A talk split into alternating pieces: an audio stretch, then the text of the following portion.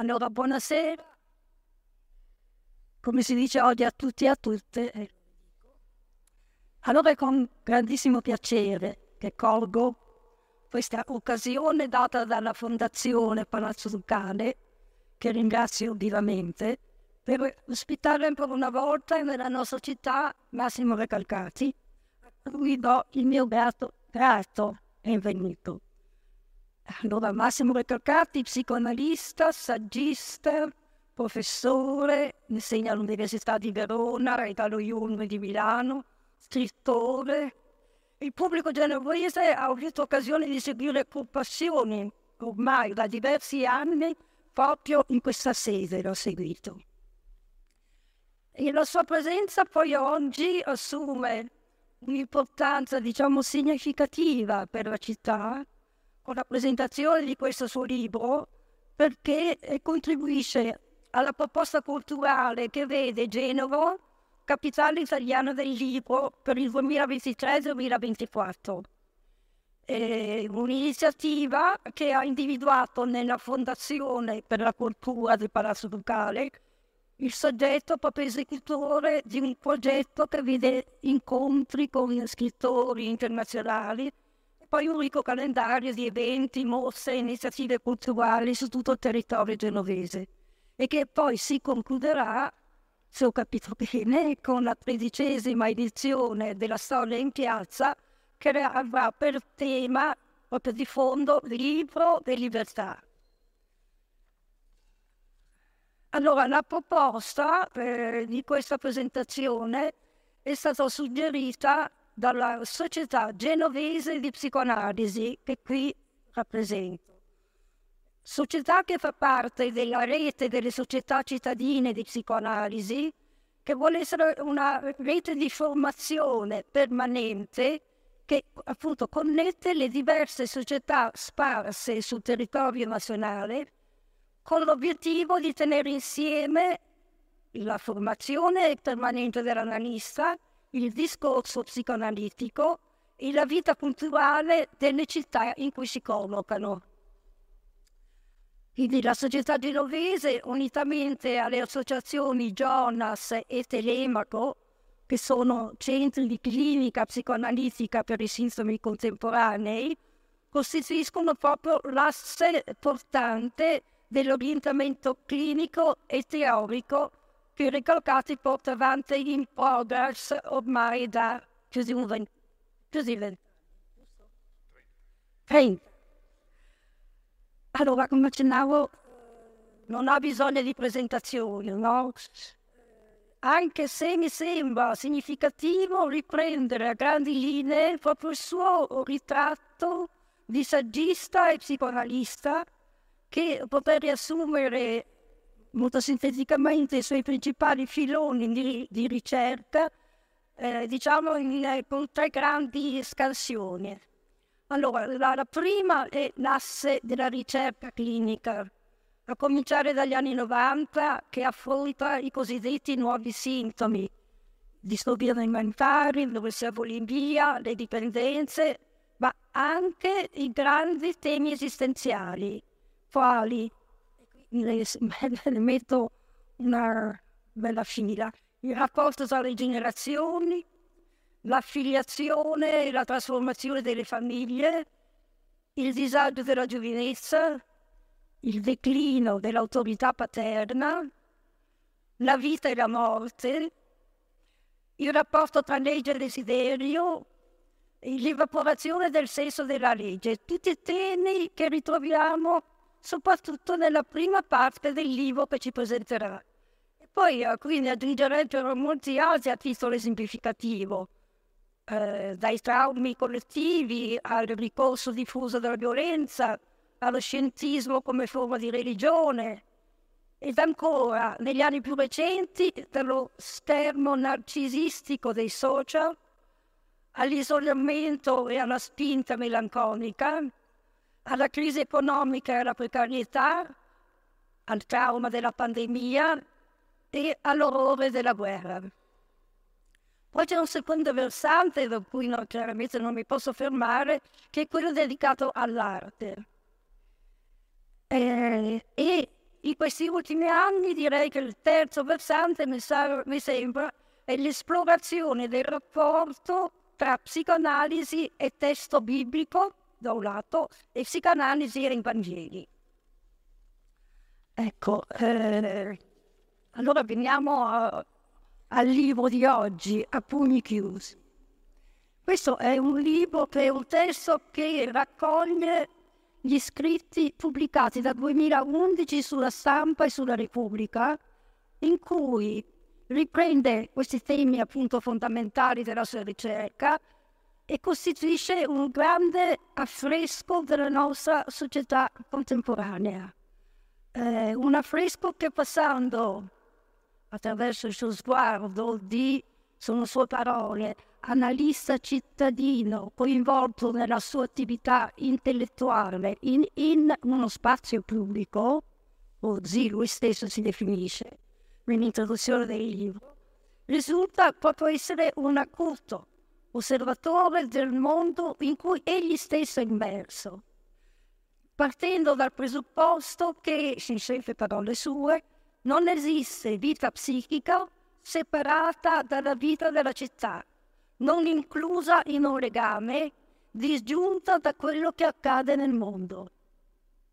Quindi una raccolta che riassume un ritratto antropologico della vita collettiva degli ultimi vent'anni del nostro paese, comprendendo anche nella parte diciamo più pubblica la descrizione di alcune figure che hanno caratterizzato la nostra vita politica nazionale ed internazionale proprio come cifre simboliche del nostro tempo.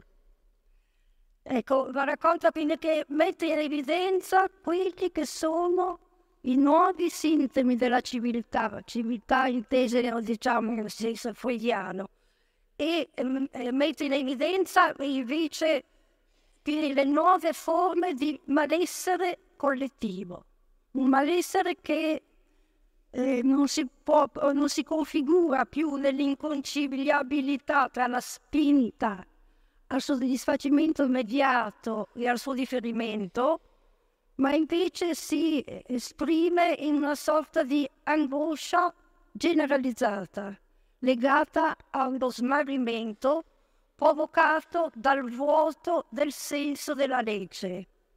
Ecco, questo vuoto che ha lasciato il posto a quell'imperativo che porta con sé un'unica altra legge, conosce solo la legge della propria soddisfazione. Ecco, lasciate la parola chiaramente perché se, eh, mi sembra che eh, ho già detto fin troppo. Bene, a te Massimo.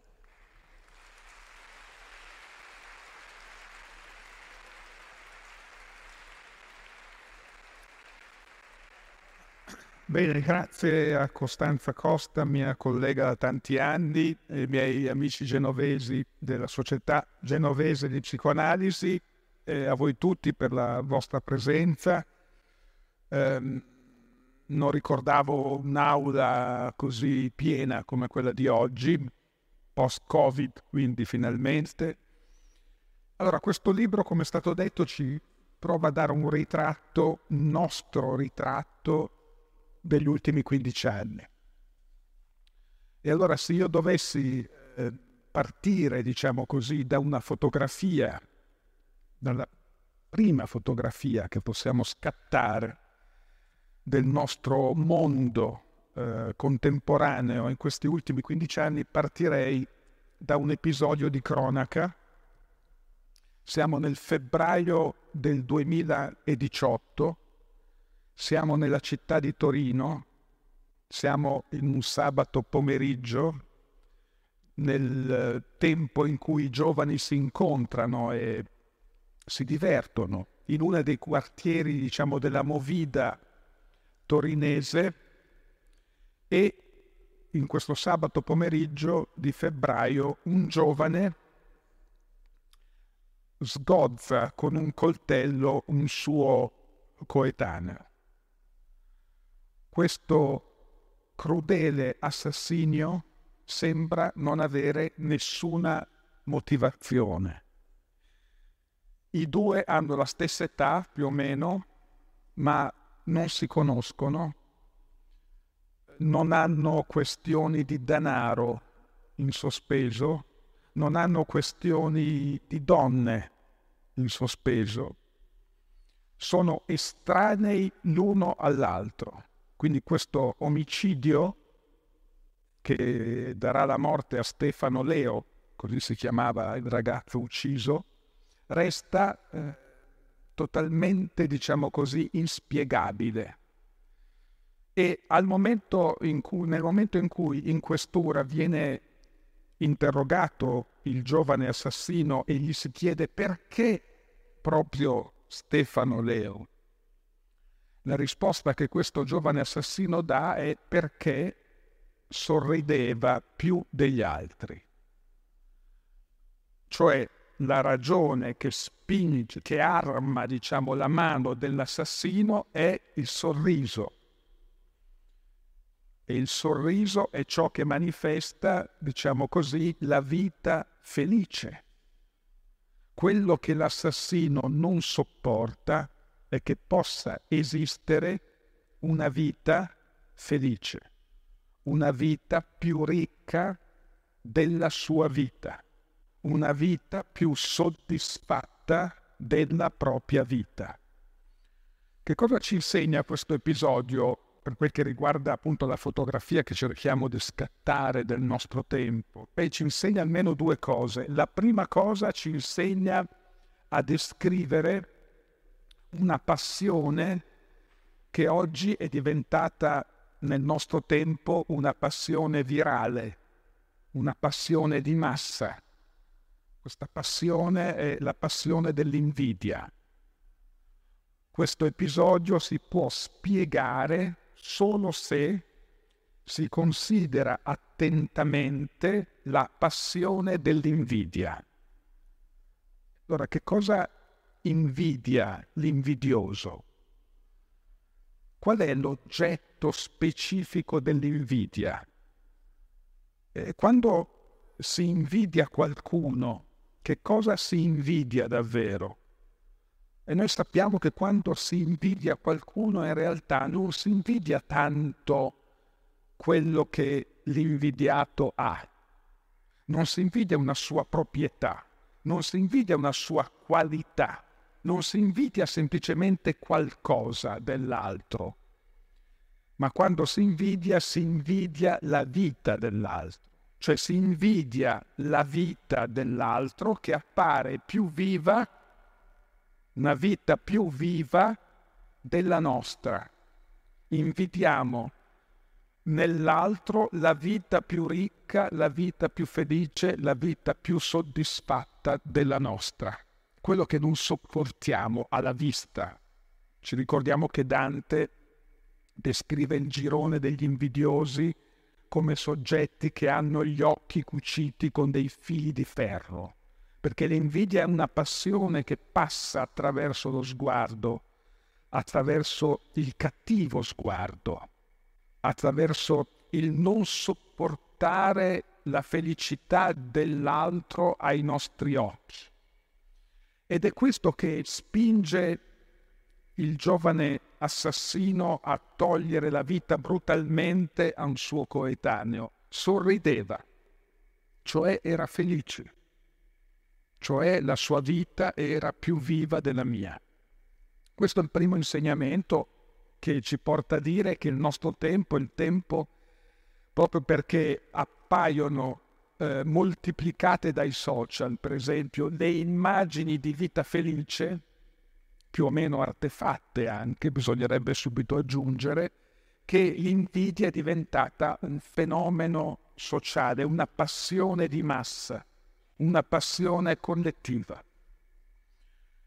Però ci insegna una seconda cosa fondamentale, cioè che il nostro tempo è il tempo, lo diceva bene eh, Costanza Costa prima, il nostro tempo è il tempo della evaporazione del senso della legge. Cioè la legge non è stata in grado, non la legge della polizia, eh? non la legge della repressione, ma il senso della legge non è stato in grado di fermare la mano dell'assassino, che quindi ha colpito, come dire, al di là della legge, la vita di un altro. Quindi potremmo dire che il nostro tempo è il tempo della dissoluzione, dell'evaporazione del senso della legge. Tornerò subito su questo punto, ma è, non è un caso che il nostro tempo è da un lato il tempo dell'evaporazione, della dissoluzione del senso della legge e è anche il tempo in cui continuamente da tutte le parti si invoca il rispetto delle regole e moltiplichiamo le regole, ma invochiamo il rispetto delle regole e moltiplichiamo l'esistenza delle regole proprio per compensare l'assenza del senso della legge. Il nostro tempo, cioè diciamolo più precisamente, il nostro tempo confonde il senso della legge col senso delle regole le regole non sono la legge, la legge non coincide con le regole. Mentre il nostro tempo ritiene in fondo che quello che conta, ma lo dicono anche persone intelligenti, eh? penso al mio amico Gerardo Colombo che a Milano ha fondato un'associazione importante che si chiama Il rispetto delle regole, il nostro tempo sembra pensare che quello che rende la vita umana, quello che umanizza la vita sia il rispetto delle regole. E allora, per esempio, i genitori possono andare in una libreria e nel reparto di psicologia o di pedagogia trovare libri che spiegano come regolare il sonno del loro bambino, come regolare l'appetito del loro bambino, come regolare i processi di apprendimento, i processi di socializzazione. Cioè il nostro tempo pensa che l'educazione sia la regolazione della vita, come se il bambino fosse un cavallo a cui noi insegniamo le tecniche del galoppo, del trotto, il dressage, a cui i cavalli vengono sottoposti quando vengono appunto ammaestrati. Il problema è che l'educazione non è regolazione della vita, che il rispetto delle regole, diciamo, è sì da un punto di vista pragmatico indispensabile, no? pensiamo solo a Genova, ma anche a Milano, in qualunque città, se saltano i semafori, il traffico diventa caotico, quindi il senso delle regole, in questo caso l'alternanza tra rosso e verde, consente di ordinare il traffico. Quindi da questo punto di vista è chiaro che c'è una efficacia pragmatica delle regole, ma l'efficacia pragmatica delle regole non dice il senso della legge. Voi trovate questa differenza tra il piano comportamentale delle regole e il piano profondo, verticale della legge. Voi la trovate già nella, nella, nella Torah, nell'Antico Testamento.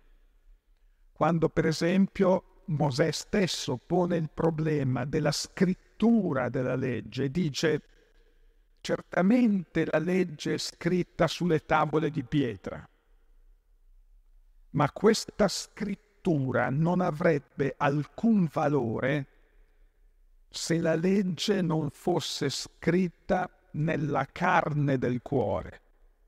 E questo passaggio dalla scrittura sulle tavole di pietra alla scrittura nella carne del cuore che definisce il salto tra la regola e la legge. Allora il problema è non tanto rispettare le regole, che sono, se ci pensiamo, le regole degli impedimenti esterni. Non puoi passare col rosso, perché se passi col rosso c'è una contravvenzione, c'è una sanzione. Le regole sono impedimenti esterni, ma il senso della legge scritto nella carne del cuore non è un impedimento esterno.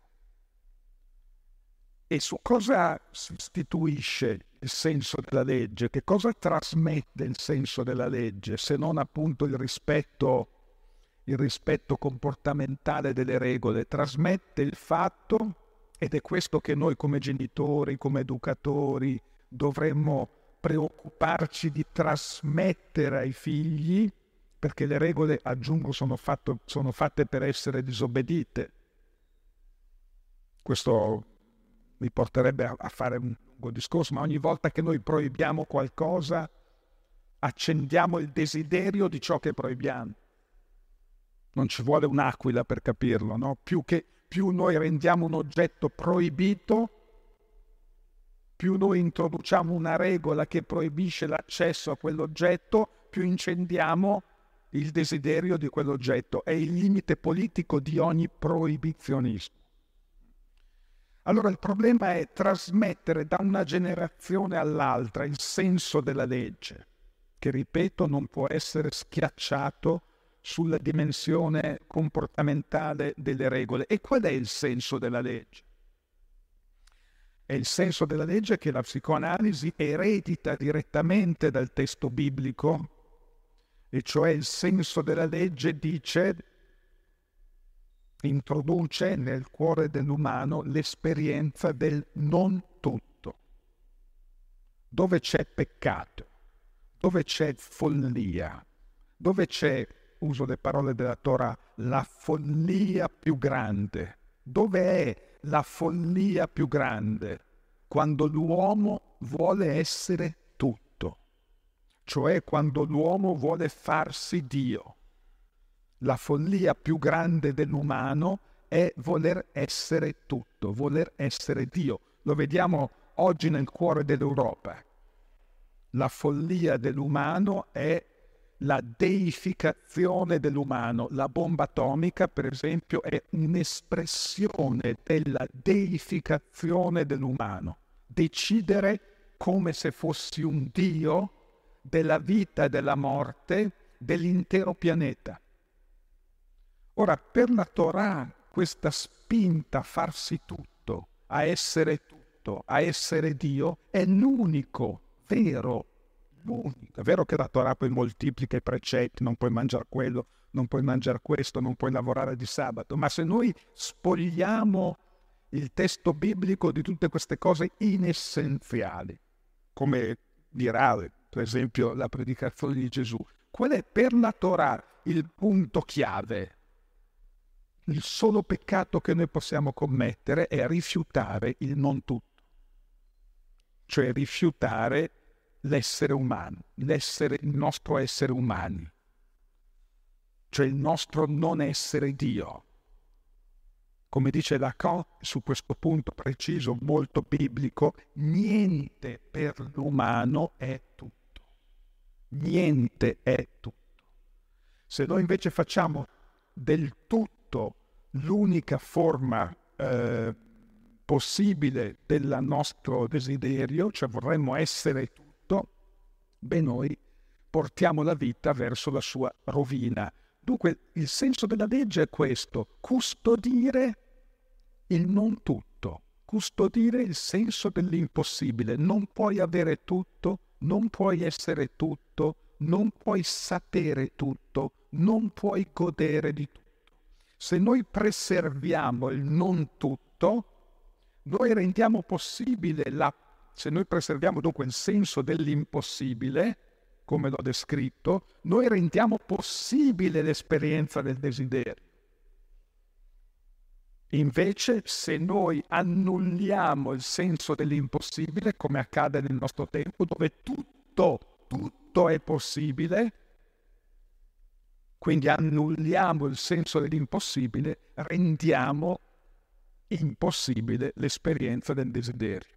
Questo è un punto centrale che ci insegna questo piccolo e drammatico episodio di cronaca nera, no? Cioè in fondo niente frena la spinta del giovane assassino nel dare la morte a un suo coetaneo. Perché noi non uccidiamo? Faccio fiducia, eh? Che qua dentro nessuno uccida. Noi non ucc- perché non uccidiamo? Dovrei aggiungere perché non rubiamo. è più complesso. Cioè, perché non uccidiamo? Perché abbiamo paura della sanzione che ci colpirebbe infrangendo la regola? Chiaro che no. Non uccidiamo perché non uccidere ai, si iscrive nel, nella carne del nostro cuore come ciò che rende umana la nostra vita. Nessuno di noi sarebbe spinto a togliere la vita di un altro. Vuol dire che nel nostro cuore si trasmette, in qualche forma si è trasmessa il senso del non tutto, il senso della legge come custode dell'impossibile. Vado avanti su una seconda scena, le prime due scene sono brutte, poi spero di allargare un po'. La seconda scena è la scena di un altro assassinio, di cui parlo nel libro, questa volta è un'esperienza personale, cioè che raccolgo, diciamo, personalmente, eh, una banda di ragazzini minori, oggi è un grande tema politico questo, no? cosa fare con i minori che infrangono la legge. Beh, una banda, vi parlo di 15 anni fa, una banda di ragazzini eh, attende un pensionato dopo che ha ritirato la pensione, lo aggrediscono, lo derubano e lo uccidono crudelmente. Sono tutti minorenni l'assassino in particolare, quello di cui ci occupiamo, torna a casa dopo aver appunto rapinato e ucciso l'anziano, cena con i suoi genitori, guarda la televisione con i suoi genitori, come tutte le sere. Si addormenta nel suo letto tranquillo come tutte le sere si sveglia la mattina dopo tranquillo come tutti i giorni, va a scuola tranquillo, incontra i suoi amici, segue le lezioni, all'intervallo arriva la polizia, lo riconosce e lo porta in questura. E c'è l'interrogatorio con l'assassino. E nell'interrogatorio eh, giustamente si chiede all'assassino al giovane assassino se ha vissuto con senso di colpa quello che ha fatto, se è attraversato da, un qual- da una qualche forma di rimorso o di angoscia. E la risposta del ragazzino è molto importante, cioè no. Nessun rimorso, nessun senso di colpa, nessuna angoscia. Salva con lo psicologo che incontrerà poco più in là, rivelare uno stato di angoscia molto particolare che lo afferra quando, attenzione, quando pensa, ma io posso fare qualunque cosa e non succede niente perché ha, ha rapinato un uomo, lo ha ucciso e poi tutto scorre normale, come se non fosse successo niente. Se noi mettiamo questa scena di fianco a Delitto e Castigo di Dostoevsky, dove in primo piano abbiamo un delitto, un crimine efferato, noi vediamo la differenza profonda tra questi due quadri. Nel primo quadro c'è qualcuno che uccide e non succede niente. Nessun senso di colpa, nessun rimorso, niente di niente, nessuna angoscia. In Dostoevsky abbiamo il crimine che produce la lacerazione del soggetto, la divisione del soggetto, il dramma del soggetto, l'angoscia del soggetto. Allora, nel caso di Dostoevsky noi che cosa abbiamo? Abbiamo l'angoscia che si produce, attenzione, l'angoscia che si produce nel soggetto per avere oltrepassato il senso della legge. Come dire, il senso della legge aveva una sua consistenza e la trasgressione del senso della legge comporta come rimbalzo la caduta nella colpa, nel rimorso, nell'angoscia.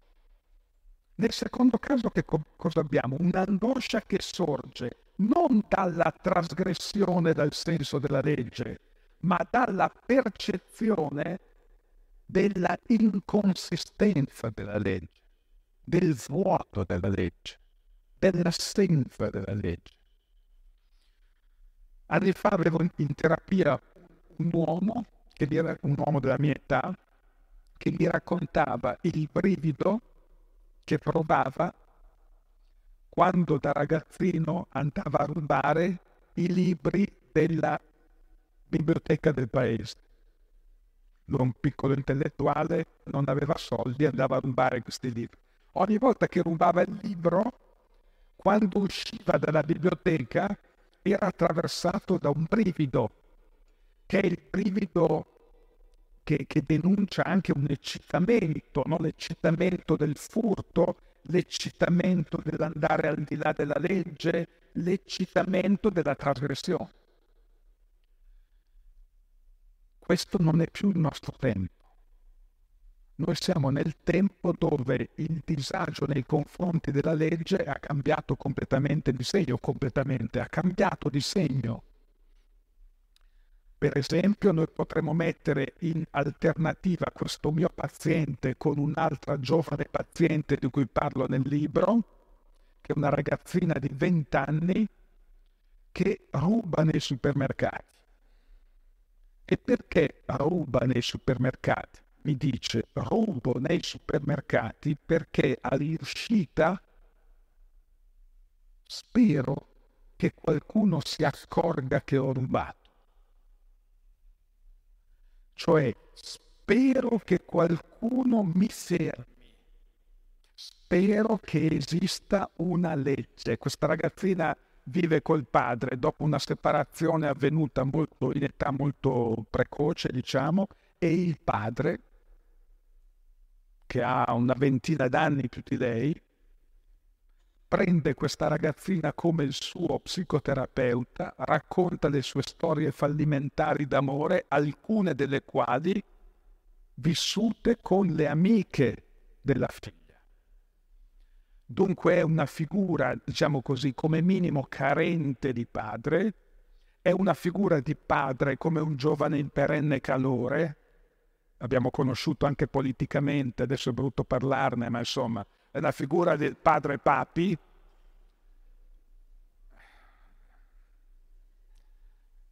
che non è stato proprio un modello esemplare, diciamolo pure.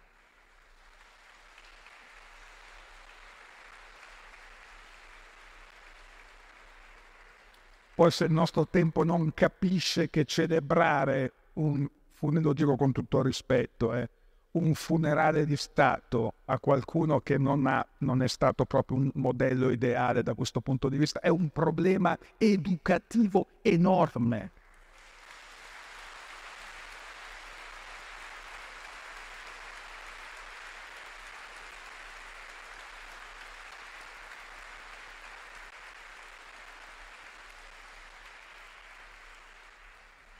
Ecco, adesso no, non applaudite più perché non voglio eh, catturare l'applauso, ma è chiaro che noi, noi abbiamo avuto servitori dello Stato che hanno dato la loro vita al nostro paese, che sono passati, come dire, ignorati.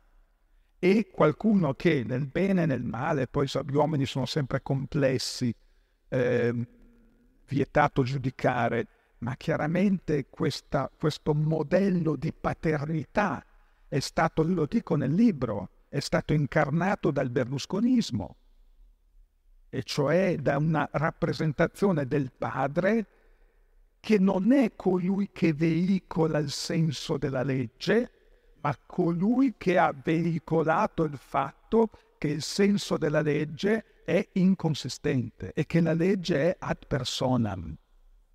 Non so se è chiaro il punto. Eh, dunque, eh, ah, moving forward.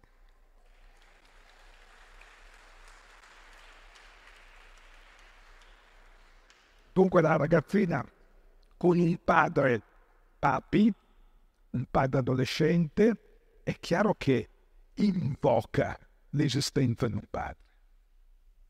Invoca l'esistenza di un padre attraverso il furto.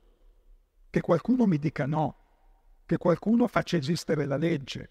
Allora vedete, mentre in un caso è la trasgressione della legge che genera l'angoscia, nel nostro tempo, per le nuove generazioni soprattutto, è l'inconsistenza della legge a generare angoscia. Questo ci porta a una terza scena clinica, anche questo è un caso, diciamo, di cui vi parlo in prima persona, è un caso di un bambino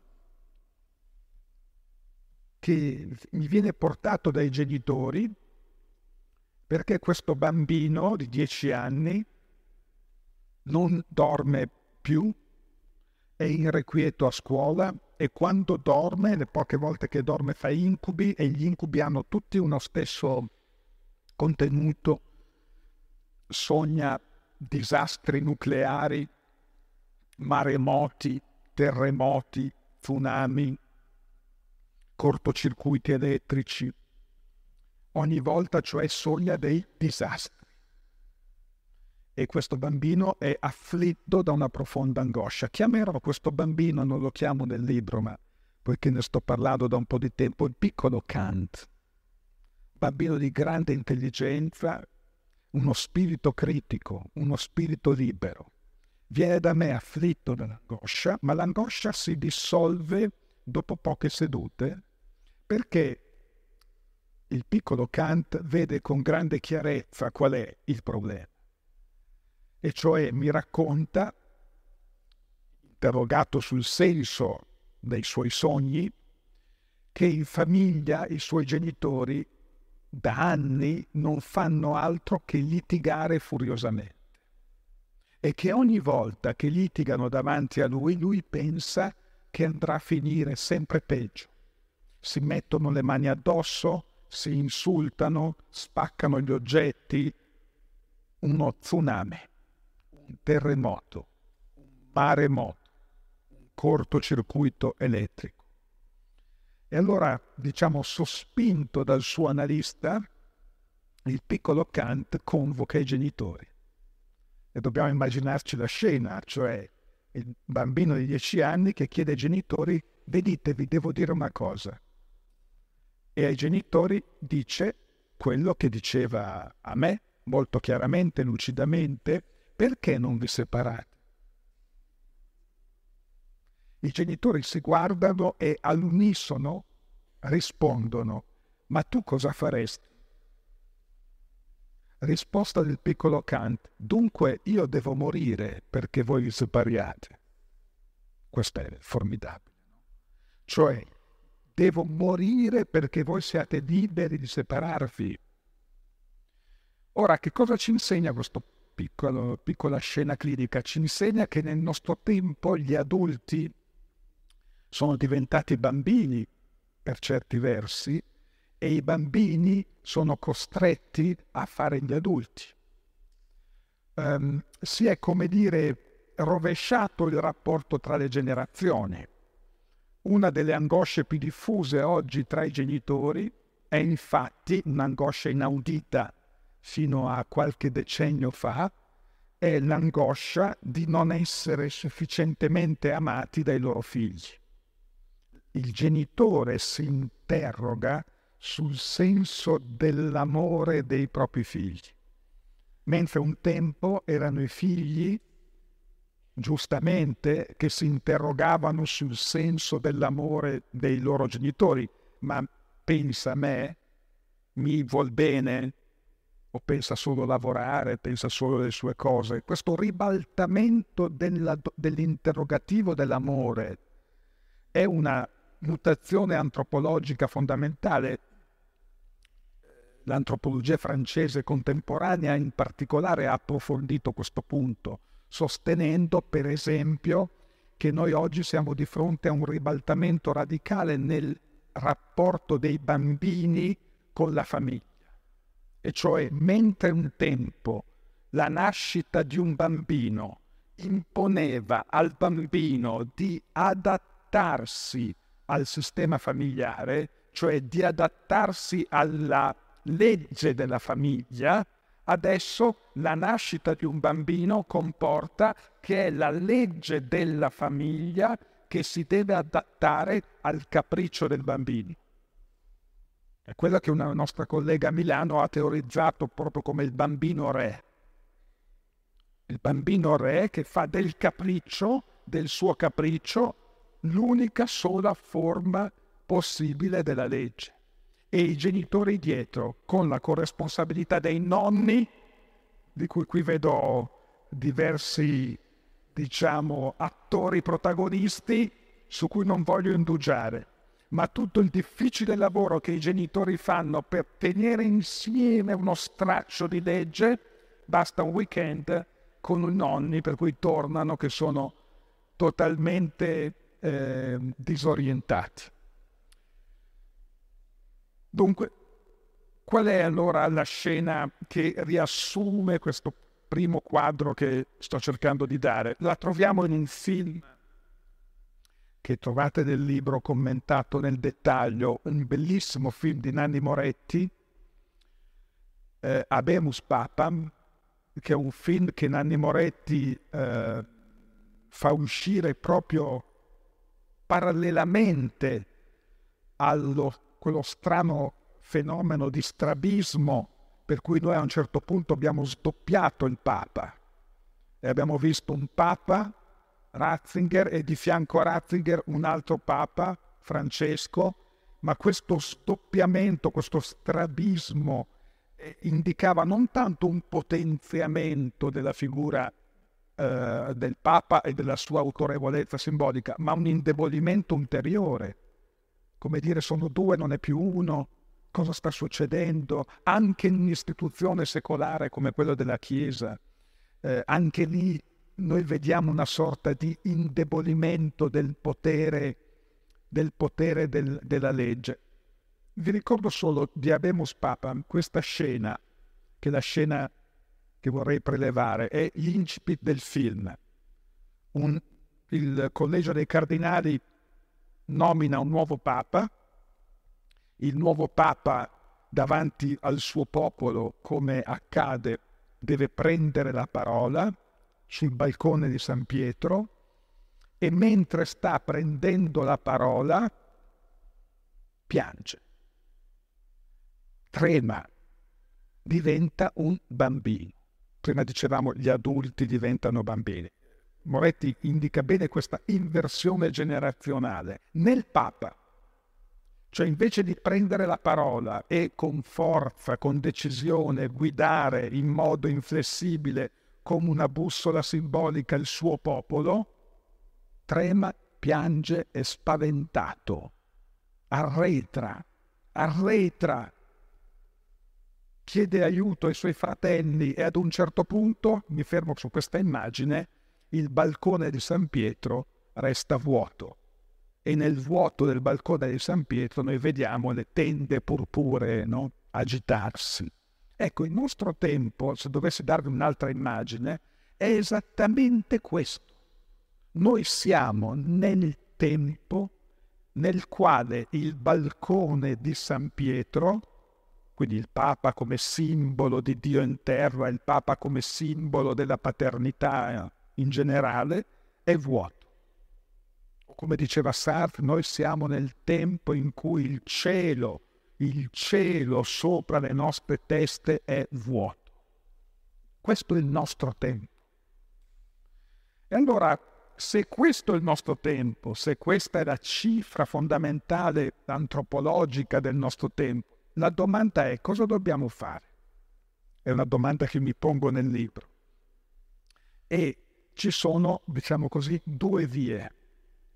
La prima via, che riassumerò brevemente, la prima via è il balcone vuoto, angoscia, bisogna riempirlo.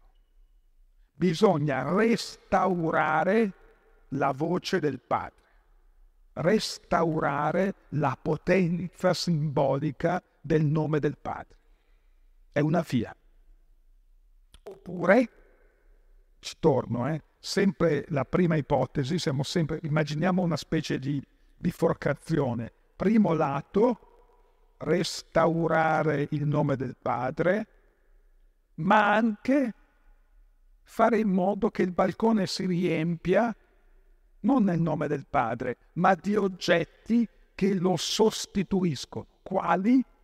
Quali oggetti sostituiscono il nome del Padre nel nostro tempo? Su questo la diagnosi di Pasolini è insuperabile. Sono le merci, sono i gadget, sono gli oggetti della società dei consumi. Riempiamo il balcone di San Pietro di oggetti. Accumuliamo gli oggetti, quello che Giorgio Gaber in uno straordinario album della metà degli anni 70, quindi coevo alle analisi di Pasolini, non so se ve lo ricordate, eh, quelli che hanno la mia età sicuramente sì, polli d'allevamento. Po- noi siamo polli d'allevamento. Il potere, diceva Giorgio Gaber, il potere è degli oggetti. Noi viviamo nel tempo in cui il potere è potere dell'oggetto. E Pasolini diceva, c'è un dialogo molto interessante che potremmo ricostruire tra Pasolini e Gaber su questo punto, ma Pasolini diceva, il nostro tempo è il tempo di una mutazione antropologica fondamentale, noi non siamo più sudditi di un potere verticale repressivo che ci schiaccia dall'alto al basso come accadeva nell'epoca fascista, noi non siamo più sudditi di un potere repressivo che si esercita verticalmente come pressione dall'alto al basso, noi siamo in un nuovo regime dove il potere non ha più lo sguardo torvo della legge che reprime, ma ha lo sguardo permissivo del mercato, dell'edonismo, del non avrai altro gis al di fuori di me, come dice Pasolini. È lo sguardo dove l'oggetto prende il posto di Dio. E quando penso alle parole, perché Pasolini dice la trasformazione del suddito in consumatore, implica la trasformazione della società monoteista, quindi costruita gerarchicamente, verticalmente, che osservava in Dio il fondamento del mondo, della società religiosa di tipo monoteista alla società dei consumi, che è una società, dice Pasolini, politeista. Quale sarebbe il politeismo della società dei consumi? Che gli dei sono dappertutto, cioè in nessun luogo, cioè sono gli oggetti. È l'oggetto che promette la salvezza. Noi possiamo riempire il balcone di San Pietro così, attraverso la bulimia, diciamo, del discorso del capitalista, dove è l'oggetto che prevale sul soggetto, diciamo, dove gli oggetti hanno preso il potere, dove noi siamo illusoriamente padroni degli oggetti, ma come si vede osservando il nostro rapporto con gli iPhone, per esempio, è l'oggetto che ci domina è l'oggetto che detta i suoi tempi, che detta i suoi tempi. E noi siamo vittime del tempo dettato dall'oggetto. Come una mia paziente che ormai è diventata famosa, che diceva vado al supermercato per vedere quello che mi manca. Come dire, non è che va al supermercato per prendere quello che manca a casa sua, ma va al supermercato perché l'oggetto detta ciò che manca. Oppure, seconda via per riempire, per riempire il balcone di San Pietro è la via del ritorno alla tradizione. Dio, patria e famiglia. Ritorno ai valori della tradizione. Ma quale Dio? Si potrebbe... Quale patria? Quale famiglia? Prendiamo per esempio, potrei diffondermi nel libro, lo faccio su, quest- su tutte e tre queste figure, ma prendiamo quella della famiglia. Torniamo a riempire il balcone di San Pietro perché possiamo dire in un tempo di relativismo valoriale, di nichilismo, chiamiamolo come vogliamo, della società dei consumi, di eh, neolibertinismo, di iperedonismo, possiamo dire ma un bambino ha bisogno di una mamma e di un papà. Chiediamolo al piccolo Kant. Se un bambino ha bisogno della mamma e del papà, dove si intende, attenzione, che la mamma e il papà abbiano come minimo due sessi differenti, che uno sia maschio, il papà, e che l'altra sia femmina, la mamma. Cioè, ritorno alla famiglia tradizionale significa pensare che l'essenziale del legame familiare sia l'eterosessualità naturale della mamma e del papà. Ma chi ci crede? Ma uno psicoanalista come me, come Costanza, che lavora da più di 30 anni con le famiglie, quante ne ha viste? Quanti visti di mamma e di papà eterosessuali rigorosi, totalmente incapaci nell'assumere la loro funzione genitoriale. Noi pensiamo davvero che sia il sesso dei genitori a qualificare come generativa una funzione genitoriale? Noi pensiamo davvero che sia il sangue, la biologia, la sostanza del legame familiare? O non dovremmo invece pensare che quello che costituisce un legame familiare sia al di là del sangue, al di là della biologia, al di là della differenza anatomica tra i sessi, cioè sia il fatto che ci sia un legame d'amore tra i genitori e che questo legame d'amore sia talmente intenso, profondo, che si riversa poi sui figli e che questo legame d'amore può essere tra due lesbiche, due gay, tra due eterosessuali allo stesso modo. Ci vuole tanto capire questo. È così difficile capire quando il, il, testo biblico che viene invocato dai paladini della tradizione ci spiega che tutte le matriarche, Sara, Rebecca, Rachele, sono biologicamente sterili, non possono per natura generare figli. Sottolinea la Bibbia, non è per natura che si generano i figli le matriarche non possono generare figli. E, il falegname, il falegname non è il padre naturale di Gesù. Il falegname di cui De André, cito perché siamo nella città giusta, dedica uno straordinario ritratto nella buona novella. Il falegname non è il padre naturale del suo figlio, il suo figlio.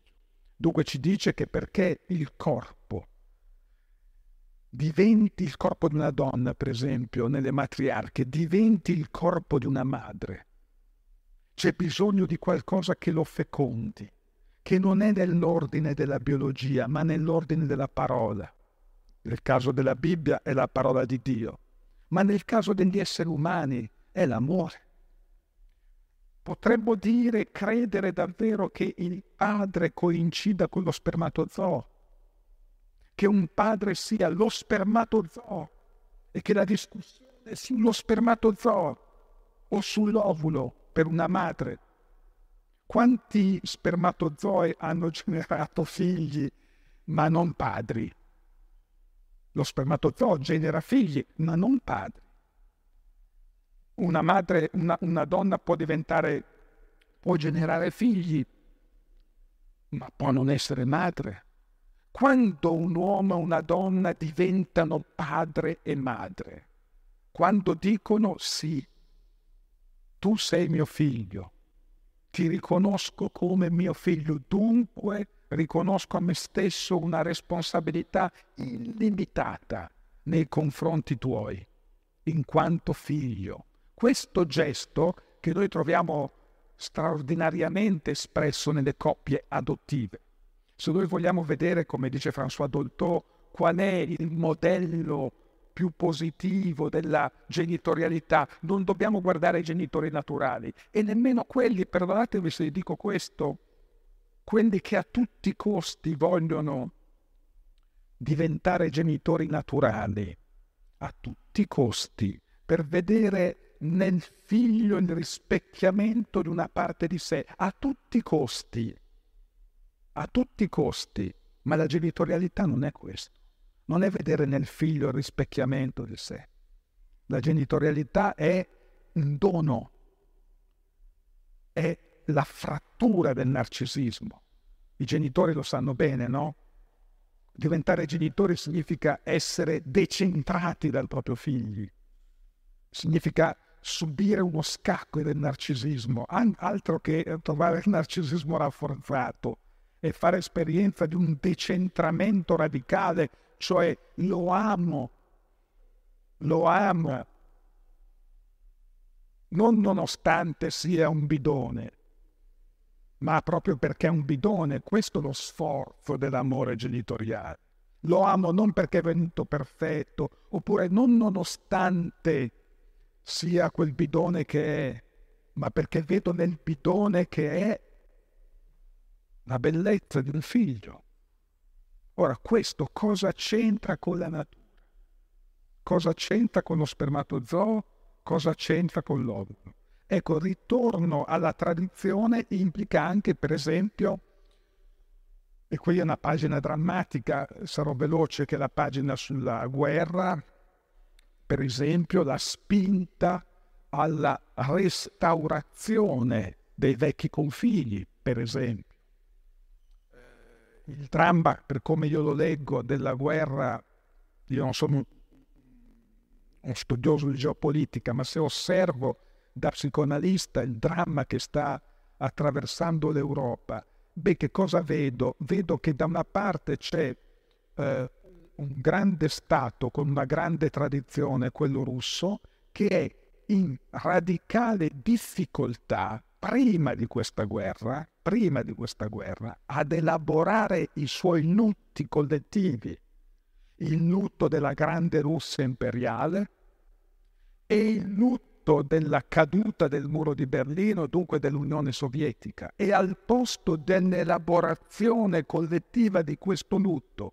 che porterebbe necessariamente verso la democrazia, perché la democrazia è la forma, diciamo, del discorso politico che si struttura attorno al lutto. Essere nella democrazia significa sempre fare esperienza del lutto. L'attuale Presidente del Consiglio, per alcuni di noi, non è il Presidente ideale, è un lutto. Ma se sono democratico, devo accettare questa situazione, accettarla fino in fondo e fare in modo che la forza delle mie idee sia, diciamo così, superiore, più forte, più, più capace di trasformazione. Di... Ma è... democrazia significa che non c'è una sola lingua, un solo pensiero, un solo partito, che c'è la moltiplicazione delle lingue, la moltiplicazione delle visioni del mondo, che come diceva Benjamin, noi siamo obbligati a fare il lutto della sola lingua, obbligati alla necessità della traduzione delle lingue. Questo significa essere in una democrazia. Ma noi vediamo che nel caso della Russia c'è una difficoltà ad entrare nel lutto della democrazia e anche a, lasciarsi, a, a, fare in modo che i paesi che prima appartenevano al patto di Varsavia si stacchino ed entrino nel mondo della democrazia, perché chi sperimenta la libertà nella democrazia non l'abbandona più. Che poi uno può dire, certo, una libertà condizionata, possiamo dire tutto quello che vogliamo, ma è una libertà. Essere nella democrazia implica essere nella libertà. E per questo ho riesumato una vecchia tesi del mio amato professore eh, negli anni Ottanta Franco Fornari che scrive questo libro bellissimo intitolato Psicoanalisi della guerra, che ho fatto in modo che venisse ripubblicato da Feltrinelli due anni fa, è un libro del 1966, in piena guerra fredda, dove la tesi di Fornari è molto chiara, dice in ogni guerra, quindi pensiamo alla guerra russo-ucraina, in ogni guerra, anziché elaborare un lutto, si individua nel nemico un potenziale aggressore, si scatena la guerra contro qualcuno per evitare di elaborare un lutto interno. Si può leggere il nazismo, il fascismo fa- facilmente attraverso questa, questa linea interpretativa, ma potremmo dire che la guerra è lo sviluppo solo paranoico di un lutto inelaborato.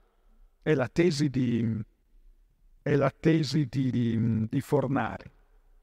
Quindi diciamo, potremmo riempire il balcone di San Pietro e cambiamo un po' dai. Questo è perfetto ecco questo. Um, la restaurazione è il populismo un'altra forma di restaurazione riempire il balcone di San Pietro evocando il popolo pensando che vi sia un'equivalenza tra il bene e il popolo. E nel nostro paese questo ai miei occhi ha portato una serie profonda di disastri. Fra tutti, mi limito a citare questo per passare poi alla parte rapidamente più costruttiva. Allora cosa possiamo fare per stare in quel vuoto? Fra tutti, una delle colpe maggiori del populismo, che non è solo un fenomeno nostrano, ma è un fenomeno che ha attraversato il mondo, diciamo così. Pensiamo a Trump, a cui dedico diverse pagine nel libro. La colpa maggiore del populismo è avere sputato sulle istituzioni. Perché una delle tesi populiste eh, più pericolose che hanno affascinato soprattutto le nuove generazioni in questi ultimi anni. È la tesi per cui da una parte vi sarebbe la vita, la purezza della vita, l'innocenza della vita, la forza della vita, la spontaneità della vita, potremmo dire della vita del popolo. Da una parte c'è la vita, la sua forza, la sua spontaneità, la sua generatività e dall'altra parte c'è il marcio delle istituzioni, la corruzione delle istituzioni, l'alienazione delle istituzioni, il male delle istituzioni. Pensare che la vita sia contro le istituzioni e che le istituzioni siano l'inganno della vita, siano la distruzione della vita. Il populismo ha alimentato questo fantasma. E il Covid invece ci ha insegnato che, tra gli altri insegnamenti, ci ha insegnato che cosa sarebbe stata della nostra vita, della vita di tutti noi, senza le istituzioni. Noi saremmo stati come dei turaccioli di sughero sulle onde. Cosa saremmo stati noi senza, per esempio, gli ospedali? Cosa saremmo stati noi senza, per esempio, le scuole, che faticosamente, arrangiandosi come potevano, sono riuscite a rimanere aperte, seppure chiuse, nel tempo dell'epidemia? Cosa saremmo stati noi senza la famiglia, le famiglie, il lavoro straordinario di cura delle famiglie nel tempo più drammatico della pandemia? Cosa saremmo stati anche senza governi, per quanto sui governi ciascuno di noi ha le sue idee, hanno fatto bene, hanno fatto... ma cosa saremmo stati senza un governo? Ecco, il nostro tempo è un tempo, il populismo è questa grande illusione che prova a separare la vita dalle istituzioni, mentre noi dobbiamo ricordare che le istituzioni e la vita sono due facce della stessa medaglia e che senza le istituzioni la vita è persa. Un grande critico delle istituzioni, a suo modo, come Pasolini ricordava molto spesso questa um, idea per cui nelle istituzioni c'è sempre qualcosa di misterioso, di commovente.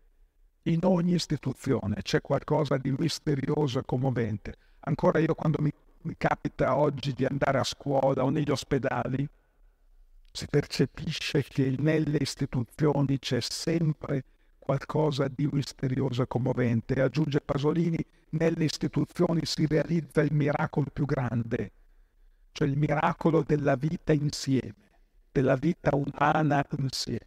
Non c'è miracolo più grande. Per le istituzioni si può morire, si può, appunto, citavo prima i servitori dello Stato, si può donare la propria vita. Lo ricordava Pasolini in una bellissima poesia in Trasumanare organizzare agli intellettuali di estrema sinistra degli anni 70 che appunto alimentavano l'odio nei confronti delle istituzioni. Una poesia bellissima di cui cito solo due versi. Anime belle del cazzo, diceva Pasolini rivolto a questi intellettuali. Anime belle del cazzo.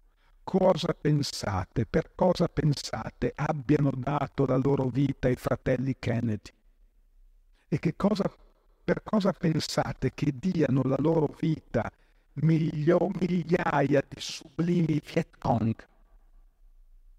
E la risposta che Pasolini dà, danno la loro vita alle istituzioni, perché nelle istituzioni c'è qualcosa di misterioso e di commovente, perché nelle istituzioni si realizza il miracolo più grande. Ecco, questo è un modo per riempire, non per riempire, un modo per abitare il vuoto del balcone ritornare a pensare alla comunità, ritornare a pensare alle istituzioni. Ci ritorniamo, faccio gli ultimi due passaggi rapidi, anzi tre ma velocissimi. Primo, primo movimento, secondo me, è la necessità di avere fede nei confronti delle nuove generazioni, le nuove generazioni che io ho chiamato Telemaco. Le nuove generazioni assomigliano a Telemaco ma non il telemaco di Omero, quello che aspetta come fosse un vagabondo di, di aspettando Godot di Samuel Beckett, aspetta il ritorno del padre. Il telemaco non è, il mio telemaco non è una figura della nostalgia. Aspetta che il padre ritorni, ma il padre non torna. Il padre non torna. E allora Telemaco deve mettersi in moto le nuove generazioni sono generazioni telemaco che devono mettersi in moto, devono intraprendere il loro viaggio, che è un viaggio, come Omero descrive, pericoloso perché i pretendenti attendan, attentano la vita del principe, lo vogliono morto. Noi siamo nel tempo dove, per, esempio, la, la grande battaglia ecologica viene proprio dalle nuove generazioni e non bisogna irridere le nuove generazioni, non bisogna assumere comportamenti paternalistici nei confronti delle nuove generazioni, non bisogna credere nella primavera, non essere scettici nei confronti della primavera. Questo è il primo movimento, dare fede, dare fiducia alle nuove generazioni. Più le vecchie generazioni danno fede e fiducia alle nuove generazioni, più il desiderio delle nuove generazioni si irrobustisce, più le vecchie generazioni guardano con disincanto, in modo paternalistico, le nuove generazioni, più il loro desiderio si affievolisce. Primo punto, istituzioni nuove generazioni. Terzo punto che secondo me, perdonatemi, sarò rapidissimo, è l'insegnamento maggiore del Covid, di cui parlo nel libro. Qual è l'insegnamento maggiore del Covid? Ai miei occhi, perché immagino che qui i pareri siano molto eh, differenziati. Ai miei occhi l'insegnamento maggiore del Covid è quello di averci insegnato che cos'è la libertà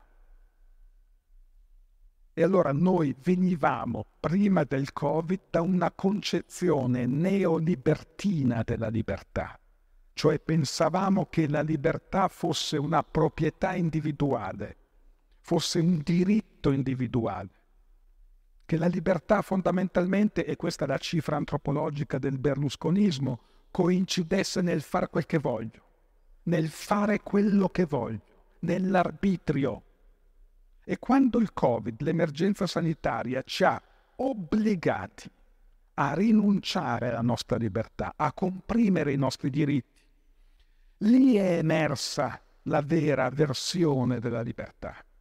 La libertà non è far quel che si vuole, non è rivendicare il nostro diritto, non è una proprietà individuale. La libertà o è solidarietà, o è connessione, o è, come direbbe Gaber, partecipazione, o è una impostura. Allora cercavo di spiegare ai miei figli, costretti nel primo lockdown, no? nella reclusione che abbiamo vissuto tutti, che quella reclusione, che quell'esperienza di apparente privazione della libertà era l'esperienza più alta che potevano fare della libertà. Poi effettivamente si contendevano il cane per uscire di casa e restare fuori tutte due adolescenti.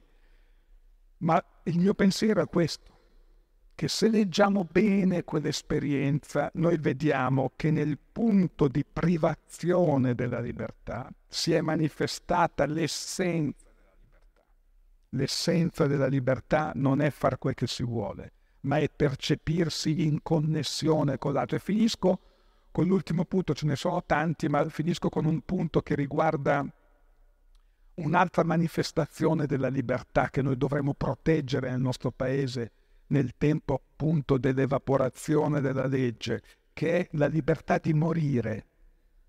Il nostro paese è uno dei pochi in Europa che non ha una legge sul fine vita.